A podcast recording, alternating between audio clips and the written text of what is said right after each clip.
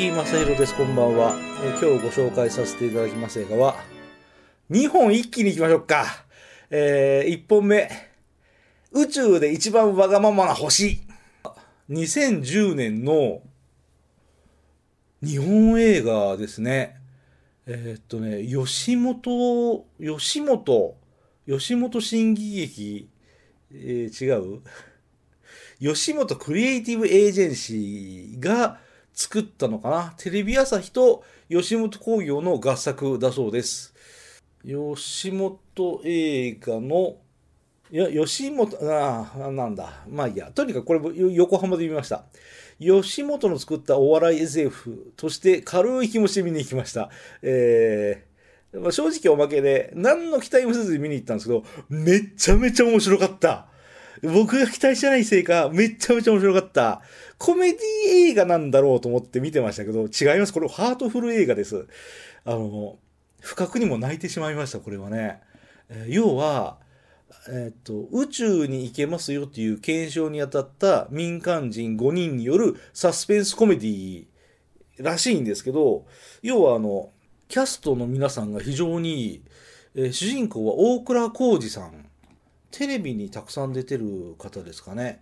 映画ではね、ジョゼと虎と魚たちスイングガールズ、うんその他もろもろ、あ、謎解きは舞台のあディナーの後で、とかね、北郎さん、マイケル富岡さん、ガレッジセールのゴリさん、えーあと、ココリコの田中さん、えー佐野和馬さんはダンスユニットの方ですか、これはね。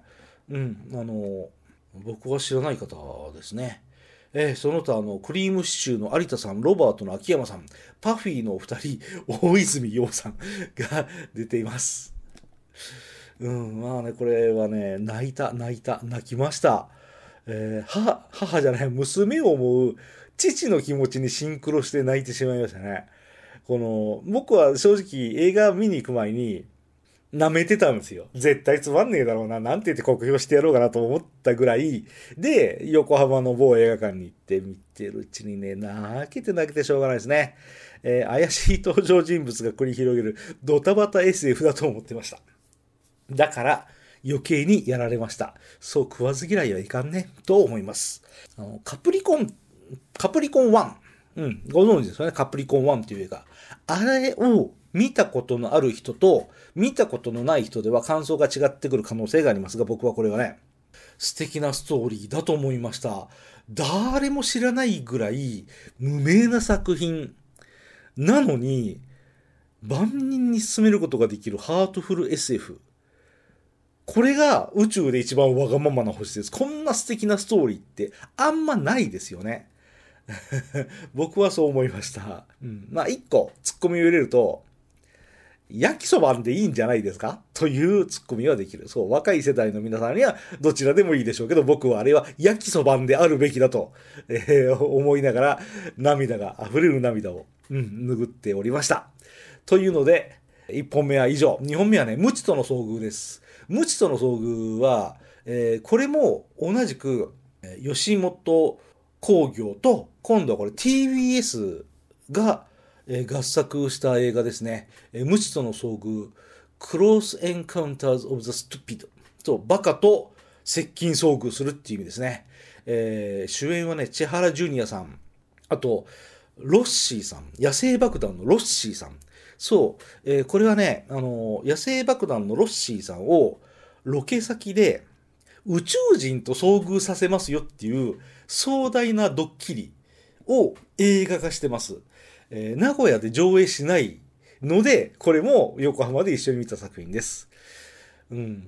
まあ純粋な若手芸人であるロッシーに仕組んだ壮大なドッキリ企画を、これはね、うまいね、ドキュメンタリータッチで見せてるんですよね。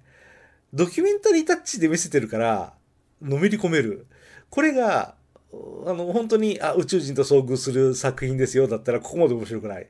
うん、なんで、千原ジュニアさんが賢いんだろうな、と思います。そう。これ、ストーリーがね、まあ、僕あんまりストーリー言わんけど、その、ある村が宇宙人の侵略を受けている。お前は選ばれし戦士だ。なんとか邪悪な宇宙人と戦ってくれっていうストーリーで、それがね、すごい面白い。あの、僕その当時、まあ今でもそうですけど、あんまテレビ見ないので、ロッシーあんま知らないんですけど、ものすごいいいやつですね、ロッシーってね。あとは仕掛け人の皆さんもね、みんな素晴らしい。もう、なんというか、ラストのエンドレエンドロールが、もう、ラストのエンドロールがああなんで、もう、もう、ニッコニコしながらもう劇場を去ることができました。非常に非常に面白かったです。ただし、一個苦言を言うと、これ映画でやることではない。普通のテレビのドッキリ企画なんじゃないですか？わざわざ映画の形で作るほどの内容ではないんじゃないかなと思います。これがバラエティ番組だったら本当に満足できると思います。映画として作って映画館で上映するんだったら正直物足りない。一番良くないのは監督と千原ジュニアさん二人が喋るシーンが多すぎる。そう。彼らが、あの、ドッキリの仕掛け人だから、影から見てたり、あの、モニターで見たりするんですけど、そういうのって、映画の最初と最後の2箇所ぐらいで十分だと本当に僕は思うんですけど、ずーっとこの人喋ってて、ちょっと話が進んだらまたすぐこっちに切り替わって、ずーっと喋ってて、もうマジっすか、バレるって無理やーっていうセリフは僕は余分だったと思います。そう。途中でいちいちやるんですよ。楽屋落ちとしては面白いけど、映画としては邪魔だと思いました。観客がドッキリであることを意識してしまうから、面白かっただけに残念だな。うん。でも、こういう映画をね、名古屋で上映しないのは、ちょっと残念。うん、企画を知った瞬間に、僕は見に行きたいと思いましたし、事実面白かったと思ってます。うん。吉本興業面白いことやります。えー、これからも頑張ってください。そして、うん、名古屋でも上映してほしいなと思いますよ。